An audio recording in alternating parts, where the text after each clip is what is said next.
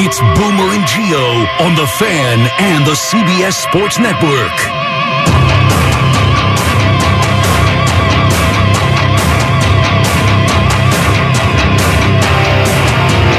And we're coming live from the Built Ford Tough Studio. Boomer Esiason, Greg Giannotti. It's Boomer and Geo on the fan simulcast across the country on CBS Sports Network. And wherever you are the free Audacy app, you can feel it in the air as we get closer and closer to Giants and Eagles on Saturday at night in the divisional playoff round. I am now over it. You said, when are you going to get over this loss? I am now over it for the time being. It will haunt me for the rest of my life, but I am over it as far as personally in this week, and I am feeling the energy around town and seeing all the Giants jerseys everywhere and excited for this football game on Saturday night. So, of course, today and tomorrow we're going to get you all fired up for it if you aren't already and get you even more fired up for it if you are. And then some more Jets news yesterday as they go out and get the dumbest man in football and interview him for their offensive coordinator Dumbest job man in in Nathaniel Hackett. Yes, Oh, a no, guy no, who- no, that's not that's Hold not on, right. Hold that's on. not right. That, dumbest man in say that. football. All right, maybe the second dumbest man in football, only behind Ed Donatell. Good morning, Boomer. How are you?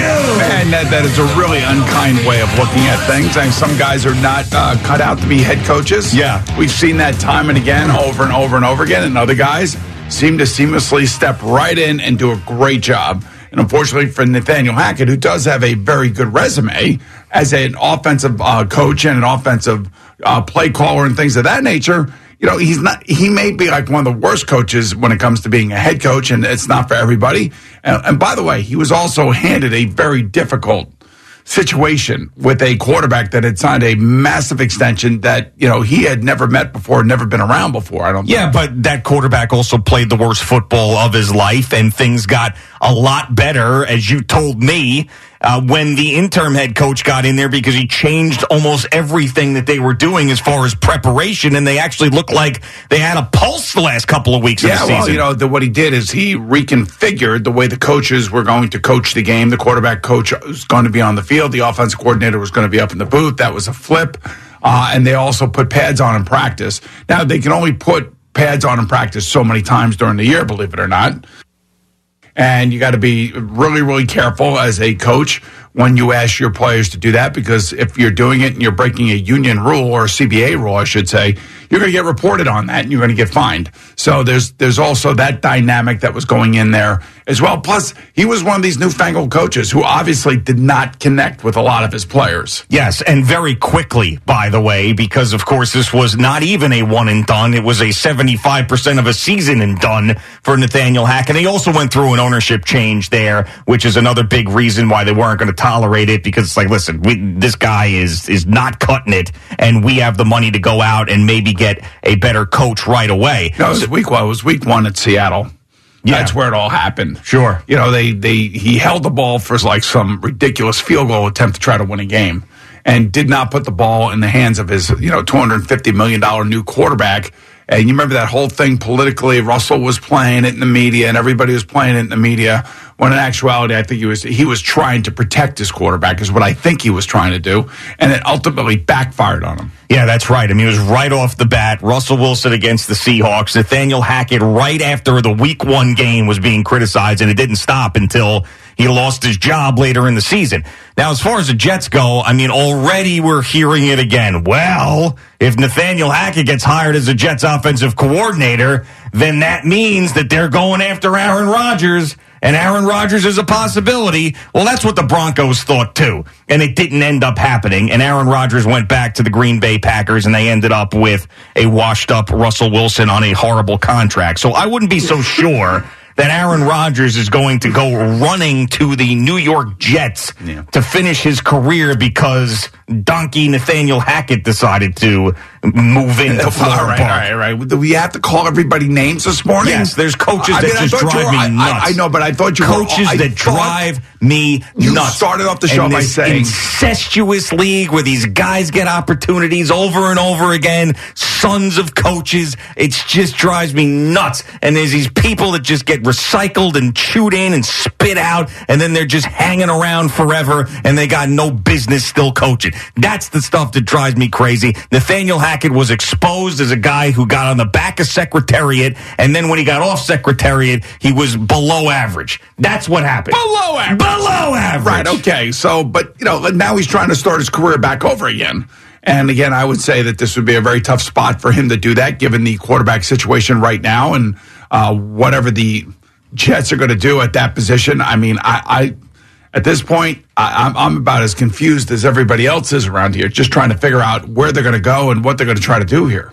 Yeah, I mean, wasn't it enough to have his father around here for those three years or four years? I know it's just Paul. Hackett. I mean, now you got to go and get Nathaniel Hackett in here. I mean, I, guys I don't know. you know, that comes to it's all the Mike Shanahan stuff. You know, it's that whole West Coast offense and, and how it has uh, evolved over the years.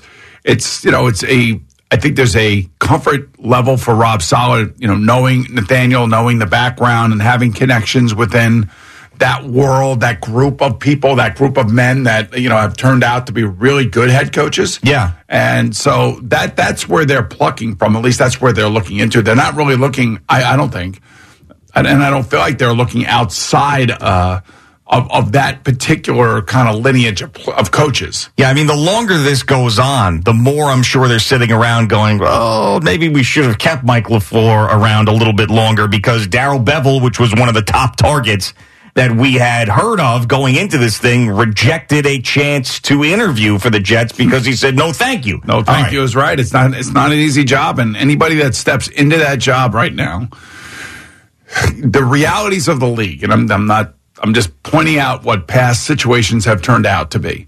When you fire a coordinator on either side of the ball, right in the middle of the the, the head coach's you know career, like his what did he sign a five year deal? Yeah. So we're right in the middle of uh, you know of Rob Saleh's career, and you start firing coaches in the middle of that. You know your your chances of overall success moving on that is is very slim, very slim. Somebody who may take this job may end up finding themselves blown out of here next year if they if they get off to a bad start or things start spiraling uh, you know sideways or going sideways I should say. Yeah, now if you're not going to go get Lamar Jackson and pair him up with a with an offensive coordinator that that fits him perfectly, which is still something I think is a possibility for the Jets, and we'll see how that plays out over the offseason, then I think the best thing that you can do, even though it puts tremendous pressure on Rob Saleh, but he's got tremendous pressure on him anyway uh, going into this season, is bringing in Frank Reich, making him the offensive coordinator and assistant head coach. Because that that solves so many things. That's what it does. Assistant head coach. Yeah, okay. Assistant head coach, offensive coordinator. I know you would hate that. I know you would Oh. absolutely hate it. Oh, but it, it provides that calming voice and experience and offensive mind that the Jets need all wrapped into one. Now, he's not going to come here and be Mike LaFleur's replacement. You know, that's not something that Frank Reich's interested in. But he'd come here if he was Uh, going to be the assistant head coach. time- a timeout. He's not going to be just hold an on, offensive coordinator. Hold, I'll tell you that much. Hold on. Guy deserves the- a head coaching hey, job. uh, Pump the brakes there. Uh, man, just take it easy, all right? Well, I know mean, you you're throwing all these things out there at me, and this is my buddy you're talking about, and I'm like, All I'm doing is I'm praising him. I, I know you are. I understand that, but you don't know what he wants. I I'm I- guessing. I, he wants to be a head coach. That's what I just said. I said he deserves to be a head coach. But if that opportunity doesn't arise, then the second best thing is to be an assistant head coach with a guy whose head is in the, the, the vice right now and uh, go in and try to save the Jets offense. Oh, come on. That's what I would do. Yeah, okay. Let's slip right in there and be like, this guy's an idiot. I'm going to take over next year. it's not, they're not going to. hey, number one, that's not who Frank is. That's not how Frank operates. All right, Frank's- so if he's you not- know, and you know that. How I many know. times have I told you that? I know. So that even makes my point further because he would not be the guy that you'd really feel like is going to thread threaten you or gun for your job. He's not going to be the you know the shiv master, the shankopotamus that That's right. He's not- Williams that's, was. That's, it's not who he is. So That's that right. so that's another reason why it would it would make sense. I mean, who are you bringing in now? Like to me, Nathaniel Hackett, unless Aaron Rodgers is coming, and that's just for Aaron Rodgers to be comfortable, not because Nathaniel Hackett gets the best out of Aaron Rodgers. Aaron Rodgers is Aaron Rodgers, so that that to me doesn't matter unless he's coming and that helps him. Then Nathaniel Hackett to me is a bad hire. I Get think what we there. do is, we, you know, we get we get Aaron Rodgers here, then he can come on with us on Wednesdays or Tuesdays, right? He I guess. would at this point. He would. He would. think he would? Uh, he's do, he does interviews all over the place, man. He did like you know three hours with Bill Maher, sitting there drinking cognac and talking about all the other stuff that he does. So he he would definitely do it. Aaron Rodgers would be We could a, drink uh, tequila. we could. We, we- that would be great. But I, I still don't think he'd come to the Jets. But anyway, the, the point is that Nathaniel Hackett, the only reason you would hire Nathaniel Hackett as the offensive coordinator is if it brings Aaron Rodgers, and that to me is not a possibility. So where are you going now? Darrell Bevell doesn't want the job. Where, honestly, who who is the guy that's going to be that much better than Mike LaFleur as we sit here now with these candidates? So the thing, the really what it comes down to is like, what kind of contract would the Jets offer somebody? I would imagine. And the thing about it is, is that most of the guys that would even consider this now. By the way, Nathaniel Hackett has more than enough money. He doesn't have to coach this year. Yeah. Yeah, that's the thing. You, But he- should do the whole thing that Cliff Kingsbury's doing. Yeah, doing. but he, but he's a young guy, and you know what? He probably wants to stay in the league, and he and he feels like the insecurity that comes along with being a coach in this league is like, you know, if I get an opportunity, I, I got to take it because I got to stay in the mix. yeah. So, I, you know, I he doesn't have to take the job. Just like I was saying, Frank doesn't have to take any job that he doesn't want to right now. Yeah, I mean, and I, for me, I always think that it'd be a good thing to take a year off, like Doug, Doug Pederson. Pederson, did, yeah, yeah, and I mean, waited, and look at what he got. exactly. And I think that Doug Pederson and Frank Reich, with the history that they have, I'm sure Frank's paying attention to that situation and how it worked Hey, out. Look, Frank could probably go get a job with the Philadelphia Eagles and Nick Sirianni, really, really good friends.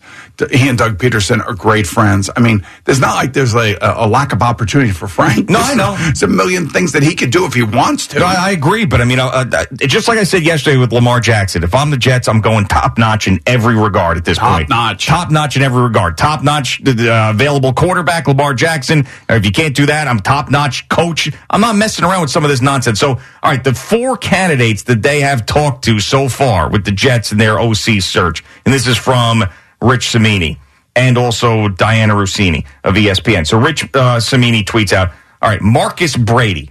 You familiar with Marcus Brady? yeah, Frank had to fire Marcus Brady in Indianapolis this year. All right. That was not. It was.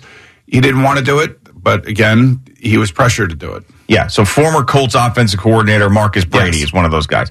All right, so Darrell Bevell was on that list, but he turned down the interview. All right, Okay. so that's that.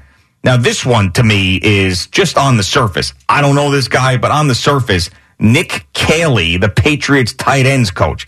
Now, they had a miserable time in New England trying to figure out offense because they hired two guys there, or Bill Belichick did, that really didn't have a ton of offensive Yeah, experience. There's got to be a connection there somewhere. Somebody has a connection. Somebody in the front office. I don't know if Rob Saleh knows him, but I mean, the last thing I would do was was hire anybody off of that staff because we've seen how that has gone both at the head coaching position and when when those guys go and leave and go somewhere else. Right, okay. Doesn't really work out so well. So there's two more guys, and they're both from the Philadelphia Eagles.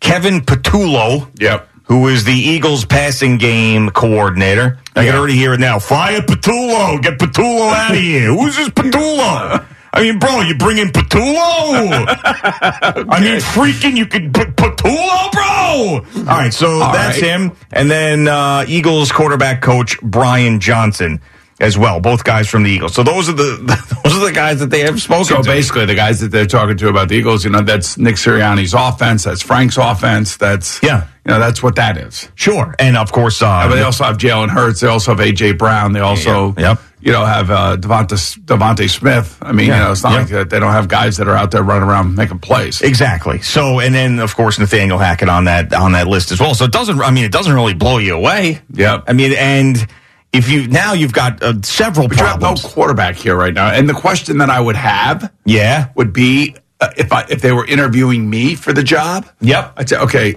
who's the quarterback? What What are your expectations? They probably don't even And know the que- answer. And the question to them, I would imagine, is what do you think of our quarterback? What do you think of Zach Wilson? Do you think he has something? Do you think you can get it out of him? Do you think he'll be he's uh, you know can be a player in this league? I'm sure those are all the types of questions that are being asked to the prospective OCs here. Saying this is what I think would go on with those answers. So a guy like Darrell Bevell is probably like, no way. All right. I've gone, I've been an interim head coach. I've been a coordinator for a very long time.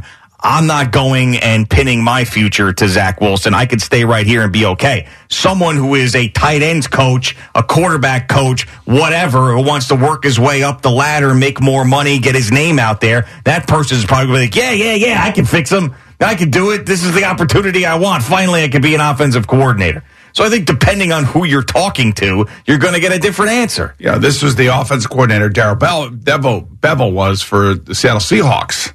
And you remember, you know, that whole thing that went down with Russell Wilson and the Super Bowl. Yeah, and all Marshawn Lynch. Marshawn Yeah. Lynch Right, and not all that crap. And, Yep. And, you know, he was, he was there for a while and actually had a lot of success with Russell Wilson and basically one play, the interception of, by Malcolm Butler, basically ruined the whole thing. Yeah. No, Darren Bevell would have been a good hire. I mean, he's got, that's the He's type got, of. he's got the lineage, he's got the history and the resume. Yes. Right, absolutely. And that's what the Jets need. They need an experienced offensive mind on this staff. So if you're going to replace Mike LaFleur, who had put in this offense and was doing the things that they wanted to do offensively occasionally with quarterbacks that were competent, and replace him with someone else's tight end coach or quarterback coach or passing game coordinator, I don't think you're doing a good enough job. it's got to be a really hard job to fill it with the guy that you want to fill it simply because I don't know if the guy coming in that is doing the interview would want to coach a quarterback less team right now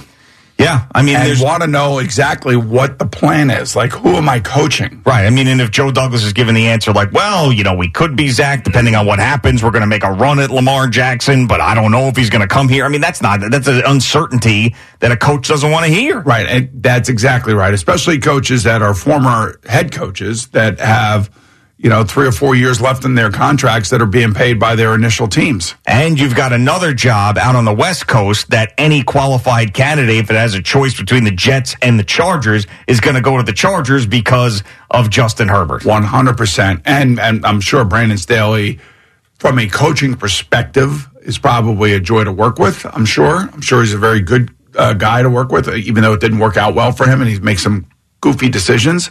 But it, it just goes to show you that the Spanos family does like him. The the players do like him. The general manager likes him out there.